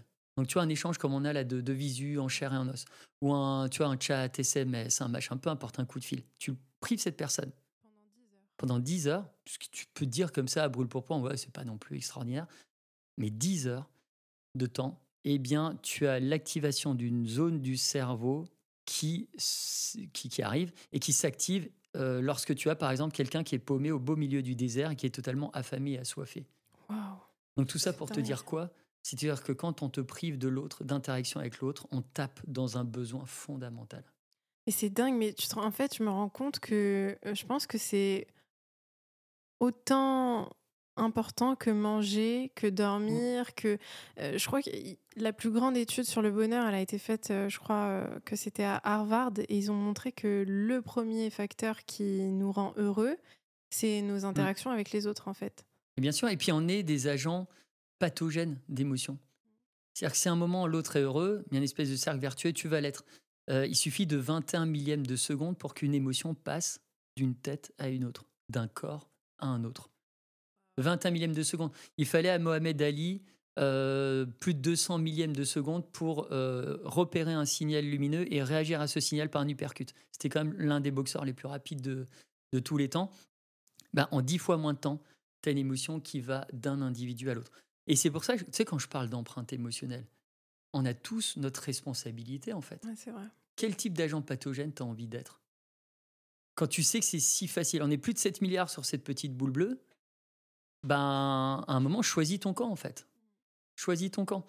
Et, et, c'est vrai pour les enfants, c'est vrai pour tes amis, la relation même avec quelqu'un qui, dans la rue, tu connais pas, euh, si ton premier réflexe, c'est de vociférer, c'est de l'invectiver, c'est de ceci, bah, qu'est-ce qu'elle va te renvoyer, la personne en retour? Bah, La même agressivité que celle que tu as placée. Donc, et puis, ça résout rien, en fait. Donc, derrière, et puis on sait que, que, ce type d'émotions ressenties trop fréquemment, qui deviennent alors des émotions toxiques, bah, ça atteint euh, ta santé euh, psychique, physique, etc. Donc, il y a un vrai. Euh, si on s'aime un minimum, ou si on veut s'aimer un minimum, bah, aime aussi les autres. Commence par aimer les autres. Et mets-toi en mouvement. On a tout le temps d'être immobile. Hein. Ça s'appelle la mort. Euh, c'était Abraham Lincoln qui avait une phrase qui disait à peu près ça. Moi, je suis pas fan de toi les citations et tout. Je trouve qu'on en fait n'importe quoi, mais des fois, quand elles sont fortes et qu'en plus elles sont relayées par des belles études en euros et tout, c'est sympa. Il disait la chose suivante. Il disait euh, il peut arriver des choses aux personnes qui attendent, mais simplement celles laissées par ceux qui ont foncé. Donc la chance, c'est le mouvement. Et l'autre, il faut aller le chercher. Mmh.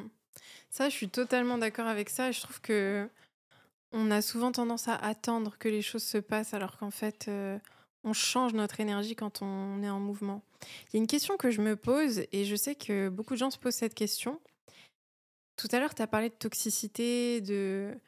Euh, parfois, on, on, est entouré de personnes qui sont toxiques et ça peut être très contagieux pour nous et malheureusement, il y a des situations, des contextes où on peut pas vraiment fuir ces personnes. Tu vois, par mmh. exemple, euh, des personnes qui sont dans notre milieu de travail ou des personnes qui sont, je pense euh, à certaines personnes qui nous écoutent et qui ont des parents qui ont peut-être des comportements toxiques.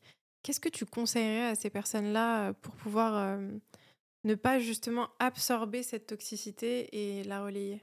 Ta question, elle est hyper intéressante et je m'y suis un peu penché. Euh, et, donc ça revient donc à nouveau sur ces voilà être au contact d'une enflure toxique. Alors ce que je vais te dire va peut-être te surprendre, c'est que dans un premier temps, je pense que il y a des choses à apprendre de l'enflure toxique. Je vais donner un cas concret. un jour, je, donnais une, espèce de macro-conférence et tout, et à la fin de cette conf, il y a une dame très gentille qui est venue et qui m'a dit, ben, en fait, ben moi là, je, voilà, j'ai, je suis avec quelqu'un euh, qui est euh, extrêmement euh, toxique, et avec quelqu'un dans son boulot, en fait, hein, pas, dans sa vie amoureuse, qui fait partie de son équipe. Et cette personne, en fait, moi, elle m'agace, elle me, elle, elle, me donne des boutons parce qu'elle vient à chaque fois en retard en réunion. Donc, tu vois, elle vient avec 10-15 minutes de retard. Et donc, elle, si tu veux, ça la gonflait, ça la mettait dans des états émotionnels, mais tu vois, extraordinairement élevés. Et là, moi, j'ai posé une question. J'ai dit, mais est-ce que les autres collaborateurs, ça les énerve autant que toi? Et Ah, tiens, en fait, non. non c'est vrai que c'est pas aussi intense. J'ai OK. Donc, moi, cette personne-là, elle a peut-être appuyé sur un point chez toi qui n'est pas encore réglé. Et donc là, je lui dis, juste comme ça, euh, par hasard, c'est quoi ton rapport à la liberté? À ton propre degré de liberté? Et là, je la vois, tu vois, le visage qui se défait. Et elle me dit, bah, en fait, j'ai cinq enfants. Mon mari a un métier un peu machin. Moi, j'essaie de, voilà, j'ai un métier, mais j'essaie de faire ce que je peux, mais je suis toujours contraint par les horaires. Je suis fatigué, j'ai pas le temps de me prendre du temps pour moi, etc., etc. Et en fait, son vrai problème à elle, c'était justement de s'accorder du temps, d'avoir un espace de liberté pour elle. Et le fait que lui vienne en retard, ça a réveillé, ce exactement ça a réveillé cette chose là qu'elle n'avait jamais réglée donc si tu veux souvent l'enflure toxique va appuyer sur un point que tu dois régler absolument. Et du coup bah, elle, a, réaménagé sa vie. Elle a modifié plein de choses. Elle a eu un discours avec et ses enfants et euh, son mari. Et elle m'a rappelé euh, quelques semaines plus tard peut-être un mois et demi elle dit c'est bon j'ai changé des choses. Et étrangement il m'énerve moins le gars donc ça, c'est le premier truc. Après, il faut pas rester collé à ce genre d'individus toxiques parce que tu peux avoir des gens avec des niveaux de machiavélisme, de perversion narcissique, des tendances psychopathiques qui peuvent te faire beaucoup, beaucoup de mal. Elles peuvent révéler aussi des choses chez toi, mais si tu restes constamment en contact à des niveaux élevés et que tu n'as pas réglé le truc, à un moment, c'est comme Icar, euh, tu finis par te brûler les ailes. Tu vois, si tu es trop au contact de ce truc-là. Donc là, moi, le conseil que j'ai à donner, quand même, tu, me dis des fois, oui, mais on ne peut pas s'extraire de son contexte familial, on ne peut pas s'extraire de, euh, de son boulot. Bah, moi, je dis que si, en fait.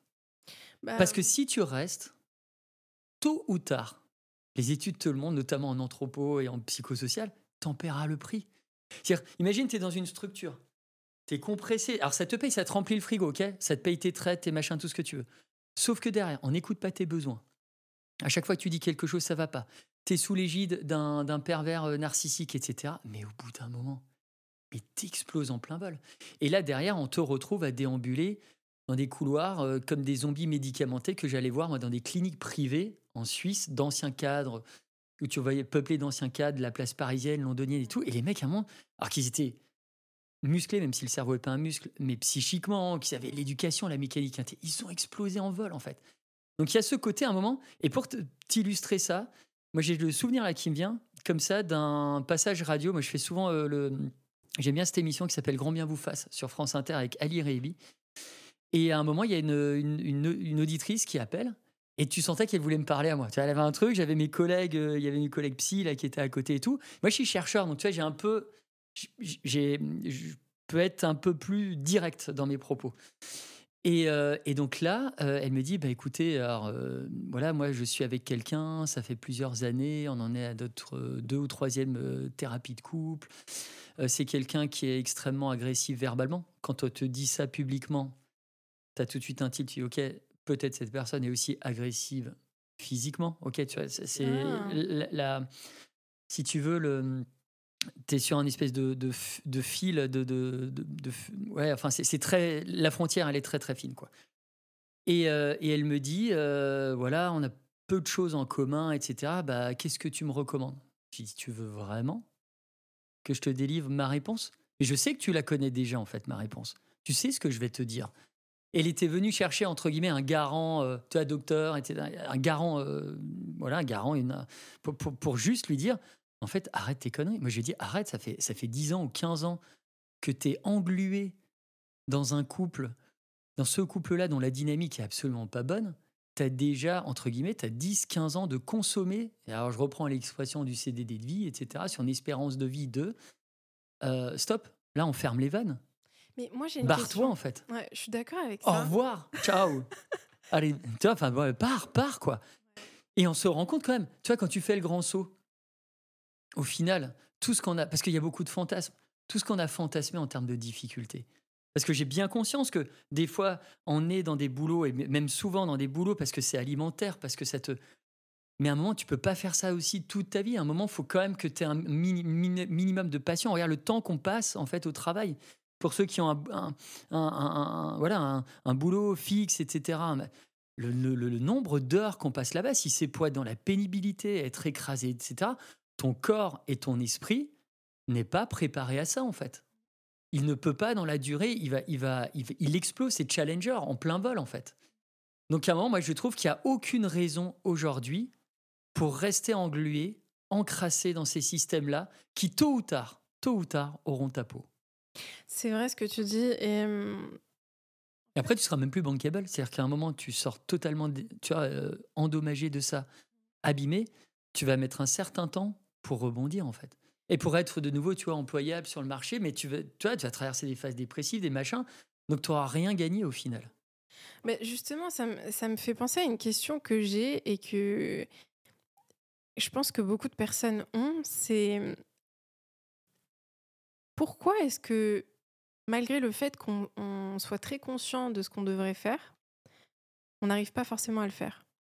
Donc, c'est-à-dire que pour moi, on sait tous ce qu'on est censé faire. Tu vois, toi-même, tu l'as dit, cette mmh. femme, elle, elle t'a posé la question, mais elle savait déjà, en fait, très bien ce que tu allais lui dire. On sait la plupart du temps ce qu'on devrait faire ou ce, qu'on est, ce qui est bon pour nous. Et pourtant, dans tellement de cas, on n'arrive pas à... Alors j'ai une réponse très précise à t'apporter. Pour moi, c'est une question de gestion de l'angoisse et de la peur, donc d'une des dimensions de l'intelligence émotionnelle. Parce que qui dit gestion de la peur dit entre guillemets, prise de risque. Dit notion de courage. Le courage, c'est quoi? C'est une prise de risque à un moment. Donc, c'est une gestion de l'angoisse et de la peur. Et si, tant que tu n'as pas renforcé ce type de compétences, et on peut le renforcer, mais après, on se dit, les gens se dispersent, vont sur plein d'éléments différents, etc. Alors que c'est ça le nœud de la guerre. Si tu commences à travailler sur ta régulation de la peur, tu travailleras justement sur la prise d'initiative, sur la prise de décision. Tu sais, je te disais, on ne prend pas assez de décisions dans nos vies. Et donc sur cette notion de courage. Donc tout ça, c'est une notion de courage. Donc c'est une notion de gestion émotionnelle. C'est quoi les stratégies en termes de régulation émotionnelle? Je vais donner un truc tout simple pour expliquer, mais il y en a plein des stratégies de régulation émotionnelle. Mais celles qui sont bien, si tu veux, balisées euh, dans, mon univers, qui est l'univers scientifique. Euh, tu as ce qu'on appelle la réévaluation cognitive.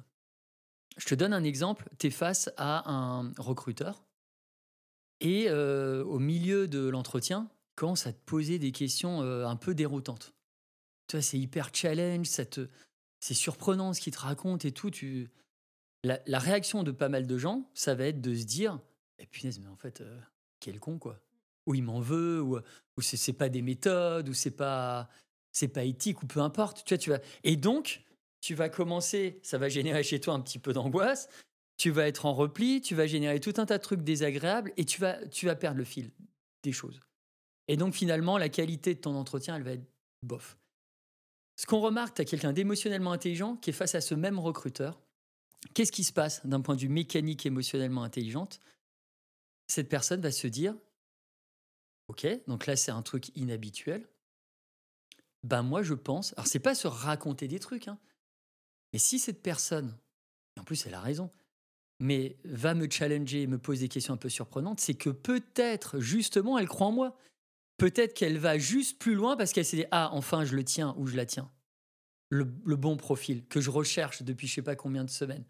Donc je veux maintenant vraiment vérifier mon premier ressenti. Donc j'essaie de voir ce qu'il a ou ce qu'elle a un peu dans le ventre. Et donc quand tu parles là-dessus, qu'est-ce que tu génères chez toi? Tu génères pas de l'angoisse ou de la peur, tu génères de la fierté. Mmh, et donc là, la fierté, c'est quoi? C'est un espèce de robinet qui va s'ouvrir et qui va dire, ah ben voilà, oui, alors j'ai aussi fait ça dans ma vie, il y a ça, ça, ça, ça, ça. Et donc tu te vends plus facilement. Ton propos est beaucoup plus nutritif, il est beaucoup plus impactant et ça fonctionne. C'est, et c'est pas se raconter des conneries, parce que cette, je veux dire, cette hypothèse, elle est tout aussi valable, voire beaucoup plus valable de ce que nous disent des recherches en RH que la première, en fait. C'est pas un truc fantasmagorique. C'est pas un truc. Euh, c'est pas de la science-fiction, c'est pas de la. Tu vois Donc, rentrer là-dedans, et ben, tu optimiseras tes chances de réussir finalement ce que tu as entrepris, tout simplement. S'il y avait une habitude que tu conseillerais à ceux et celles qui nous écoutent d'implémenter dans leur vie et qui pourrait avoir un grand impact, qu'est-ce que ce serait? Alors, on a dit quelques-unes, mais il y en a une qui me vient en tête, même deux, je vais te les dire parce que c'est très court. C'est mettre en place un Yes Day. Yes Day. Ah, j'aime bien ça. C'est-à-dire que tu dis oui à tout pendant un jour dis oui à tout. Tu vois, ça, c'est un conseil de Hawk. Il m'a dit euh, eh, vas-y, dis oui sur des demi-journées. Tout ce qui est euh, demande entrante, etc., tu dis oui. Alors, des fois, tu as des trucs un peu pesants, mais si tu savais le nombre d'opportunités. Donc, moi, je suis très, très mauvais dans la planification, l'organisation et tout ça. C'est un truc que j'aime pas. Sauf que pour ça, je l'ai fait. C'est-à-dire que dans mon agenda Outlook, tu as 52 dates. C'est des demi-journées, soit le matin, soit l'après-midi. C'est une fois par semaine. Tout ce qu'on me demande, je dis oui. Alors, dans la limite éthique et tout ça, parce que j'étais sur le plateau euh, de mon amie Brigitte Lahaye un coup sur euh, Sud Radio. Et là, il y avait une auditrice qui m'appelait. Elle fait Oui, mais alors là, avec euh, mon mari, si on veut faire un plan à trois et on te contacte pendant un Yes Day, alors est-ce que tu. J'ai dit Bon, attends, là, on est. Voilà, j'ai des enfants, j'ai des machins, c'est un peu complexe. Mais voilà, toi, tu te places en fait. Tes limites éthiques, tes limites budgétaires. Mais combien de fois, moi, j'ai mes enfants. Alors, surtout, ne jamais dire aux autres, communiquer sur ce Yes Day. Il faut que ça vienne naturellement. Parce que si tu dis ça à tes enfants, là, t'es foutu. Mais mes enfants, dans un Yes Day, disant Hé papa, là, ça fait tellement longtemps qu'on n'a pas vu la mer. On est mardi, un peu école et tout. Euh, bon, allez, allez, venez, tous en voiture. Boum, allez, on part euh, Cassis, je sais pas où. Et on se fait deux, trois jours. Et euh, je vous apprendrai. Je vous ferai l'école à la maison. Et puis après, voilà, il faut pas le faire trop souvent. Mais bon, bref. Et où d'un coup, tu as des moments magiques. Tu vois, quand je te dis, tiens, les photographies, la les photographies mentales pour eux, ça c'était. On a appris plein de trucs, on a vu des artistes, on a vu des choses. Enfin, c'était. Je pense que c'est important. Et euh, donc là, dire oui. Et on est dans une société du non. Non, c'est trop cher. Non, c'est trop euh, euh, long. Non, c'est trop court. Non, c'est. De... Non, non, non. Tu vois, te dis tout le temps non. Tu, te prends des vents, tu te prends des, des rejects dans, dans, dans la face. Ben moi, je suis pour qu'on réintroduise là ce, ce mot-là trois voyelles et euh, parce que ça, t'amène des opportunités. J'avais été invité par un, YouTuber euh, connu un coup sur une conf devant plein de, dirigeants. J'étais en train de finir euh, ce bouquin sur la chance et il manquait un chapitre. Et d'un coup, je leur dis à la fin, je dis tiens, mais il me manque un chapitre, j'hésite entre plein d'univers, mais c'est pas figé. quelques jours plus tard, je reçois un message d'une certaine Sylvie qui avait assisté, qui est une, voilà, une coach, chef d'entreprise et tout, à, ce, séminaire. Elle me contacte, je sur Messenger. Euh, donc un Yes Day, donc je fais la tournée des popotes, je vais dire bonjour à tout le monde, je réponds et tout. Euh, et là, on parle de la conf, elle me parle d'intelligence émotionnelle, et à un moment, elle dit Tiens, mais à la fin, tu as dit Tiens, il te manque un univers. Alors moi, il se trouve qu'elle commence comme ça timidement. Euh, moi, j'aime bien l'apnée, je pratique ça, et je connais en fait tout cet univers. Et je dis Ouais, vas-y, décris. Et là, elle me raconte qu'elle connaît tous les types qui ont bossé avec le commandant Cousteau, tous les champions du monde d'apnée, des super champions d'apnée, des spécialistes des requins blancs, spécialistes, enfin, des, trucs, des explorateurs sous la glace comme Alban Michon, que tu vois des fois dans 7 à 8, là, qui va prélever du plancton pour rendre compte du réchauffement climatique, tout ça. Et je me dis, bah, en ayant dit, enfin, j'ai ouvert ce truc Messenger, j'ai répondu donc dans un Yes Day. Et bah derrière, elle m'a donné accès à, tout ce monde et ce chapitre. C'est un chapitre du bouquin qui s'appelle Le Grand Bleu, en fait. Ah, c'est génial. Donc, tu vois, ça a été matérialisé, ce, ce Yes Day. Donc, ça, c'est un truc. Et l'autre chose, que m'a raconté un coup Alban Michon, c'est que, tu vois, quand tu es. Euh, alors, ça, j'ai discuté avec des gens qui ont survécu face à des attaques de lions. Alors, c'est pas courant, mais bon, bref. C'est quoi l'une des caractéristiques communes de tous ces survivants? C'est que euh, plutôt que de prendre leurs jambes à leur cou et de montrer le dos, d'exposer leur dos à la bête, ce qui te place en position de proie, vulnérable, et donc tu te fais souvent lacérer, eh bien, tu affrontes le problème. Tu lui fais face. Et donc là, tu vois, tu vas écarter euh, les bras, tu vas parler fort, tu vas faire du bruit pour t'affirmer, tu vois, assertivité, etc. Et alors, j'assure pas le SAV de cette strate, mais euh, voilà, c'est plus pour illustrer. Mais en tout cas, derrière, l'animal va se poser des questions. Il va dire, ah, c'est peut-être pas une proie en fait. C'est peut-être aussi un prédateur, donc euh, le lion étant un peu fainéant et tout, ah, je vais peut-être pas y aller. Bah, Alban Michon, il me racontait un truc quand il fait ses explorations, ses expéditions polaires ou au Groenland, etc. Euh, ça coûte énormément d'argent. Il va pas voir son banquier en disant Ah, mais excusez-moi, machin, il fait pas le dos rond, il parle pas avec une petite voix, ou il s'excuserait, tu vois, toutes les 30 secondes. Non, il va le voir et dire hey, mon grand, moi, je vais te sortir de ta routine, de ton quotidien, de ton quotidien là qui est tout. Euh, attention, je, respecte ce, métier, euh, mais en l'occurrence, son banquier a une vie un petit peu, tu vois, électroencéphalogramme un petit peu plate et, plat. Et, là, il lui dit Mais attends, mais moi, je vais te faire découvrir des trucs. On va parler, on va échanger des vidéos. Je vais te montrer des ours polaires. Tu fais partie de la team, mon grand. Et donc, il l'amène en fait vers une espèce de win-win. Il y va pas en position de faiblesse. Il renverse les rôles. Ah, donc je trouve que voilà, en situation euh, compliquée, mieux vaut renverser. On a réussi à démontrer avec des chercheurs de l'INSEAD, de Stanford, c'est un papier qu'on a publié sur de la négociation, qui montre par exemple que quand tu es en position d'infériorité dans une négociation. Le simple fait, toi par exemple, as, je sais pas, tu avec un client ou un partenaire principal, tu sais, as tout ton business qui dépend de cette personne, et cette personne dit rupture de partenariat, ou je me barre. C'est un truc qui va atteindre la bonne santé économique de ta boîte. Là, il y a un peu d'enjeu. Tu es en position d'infériorité parce que tu es dépendant un peu de lui. Et bien là, quand tu es dans cette position d'infériorité, le simple fait à un moment de d'exprimer par rapport au sujet que vous êtes en train d'évoquer un point fort de toi, une expertise.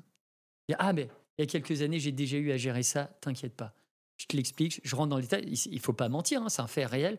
Mais le simple fait de l'exposer à un moment, d'exposer cette expertise-là, fait que tu peux renverser la dynamique et que l'autre va vouloir faire peut-être plus de concessions ou va être peut-être moins dans l'agressivité, etc. Donc, tu vois, il s'agit toujours aussi de, de, renverser un petit peu de renverser les rôles. Et le dernier conseil, je t'en donne un troisième, c'est que je pense que plus c'est compliqué, moins il faut réfléchir. Hmm. C'est un très bon conseil. On est dans une société à nouveau, on veut tout maturer, tout contrôler. Euh, je vois, ou même dans les entreprises, tu as un problème qui se pose un instant T. Euh, il y a plein de réunions pendant plusieurs semaines pour essayer de résoudre ce problème. Tu arrives à T plus trois semaines. Et là, on propose une solution, sauf que cette solution qu'on propose, elle est peut-être totalement inadéquate. Elle est peut-être totalement dissonante par rapport au problème qui aura eu le temps de muter, je sais pas combien de fois. On est dans un monde qui est de plus en plus rapide, avec une réactivité, une célérité. Ton problème, bah, c'est peut-être déjà plus le même en fait. Donc ta solution, elle est déjà obsolète au moment où tu la, où tu, tu la proposes finalement et où tu l'implémentes. Donc je crois que c'est important de se dire aussi, ben, à un moment, ouais, suis, suis un petit peu tes ressentis. Et quelquefois, on se dit, ouais, mais alors c'est quoi les ressentis? C'est quoi les trucs? C'est un espèce de système binaire. C'est plaisant, déplaisant. Tu es face à quelqu'un, tu as un ressenti plaisant ou déplaisant, ça veut dire quelque chose. Oui, c'est vrai. Mais le problème, c'est qu'après, souvent, on l'écoute pas celui-ci. Il y a tout un tas de choses qu'on appelle des biais cognitifs qui viennent après, qui s'installent en toi, qui t'amènent sur un autre cheminement, avec peut-être aussi un ressenti émotionnel qui est différent, et qui va faire que tu auras perdu de vue la toute première frappe chirurgicale émotionnelle euh, qui aura été le, bon indicateur, la bonne information par rapport à ce que tu es en train de, vivre. Et l'émotion, à nouveau, c'est une alliée, elle est là pour te permettre de t'adapter au mieux en fait à une situation. Donc ça aussi, c'est système plaisant, déplaisant. Moi, j'ai vu des gens, des fois, dans des situations critiques, le premier ressenti qu'ils avaient, en fait, c'était un ressenti positif. Alors tu te dis, tiens, mais ouais, ils sont pas sadomaso, c'est bizarre qu'ils ressentent ça alors qu'ils sont en train d'en prendre plein la tête. C'est juste leur cerveau émotionnellement intelligent qui leur fait comprendre que hey, j'ai la solution en magasin. J'ai un truc à te proposer qui peut peut-être un moment euh, solutionner le problème que tu es en train de vivre. Ça, c'est incroyable, ça. Donc c'est aussi binaire, c'est aussi c'est simple. Moi je, suis sur des choses élémentaires. La plus, plus belle critique que j'ai eue, pourtant généralement j'avais des belles critiques de leur part, mais c'était sur Télérama, sur un euh, sur le bouquin, on disait oui, mais voilà, c'est des choses très élémentaires, très machin. En gros, tu vas pas assez chiadé, tu vas pour Télérama. Et, euh, et, moi j'ai fait une j'ai fait une com là-dessus. J'ai dit mais merci en fait du compliment parce que c'est exactement ce que je recherche. Les gens se noient dans la complexité. À force de vouloir tout comprendre, tu comprends rien. Toi, je te renvoie à, l'exemple de, de, de, cet auteur best-seller qui en est arrivé à se dire, mais en fait, je comprends pas ce que j'écris et ce que j'enseigne. 15 ans plus tard. Ouais. C'est vrai que on gagnerait à simplifier ce qui est compliqué, en fait. Mmh. Je suis d'accord. J'ai adoré ce podcast avec toi. C'était trop bien. Merci. Bah, Franchement, je pense que je pourrais continuer à parler pendant des heures avec toi. Non, c'était génial. C'était génial, vraiment. Merci beaucoup. Merci à euh, toi. Où est-ce qu'on peut te trouver sur les réseaux? Christophe Hag sur euh, Instagram, LinkedIn peut-être? Oui, il y a LinkedIn aussi, mais c'est vrai, Instagram, j'aime bien. Alors, tu vois, je, je suis un artisan. C'est très artisanal. C'est moi qui poste, c'est moi qui réponds. Donc, euh, donc voilà, donc il y a Instagram, LinkedIn, un peu de Facebook. acheter ton livre partout sur Amazon. Euh, oui. Euh, sur la Fnac aussi, j'imagine. Il existe en version italienne, bientôt en version ah, romaine, et puis plein, plein, plein de versions.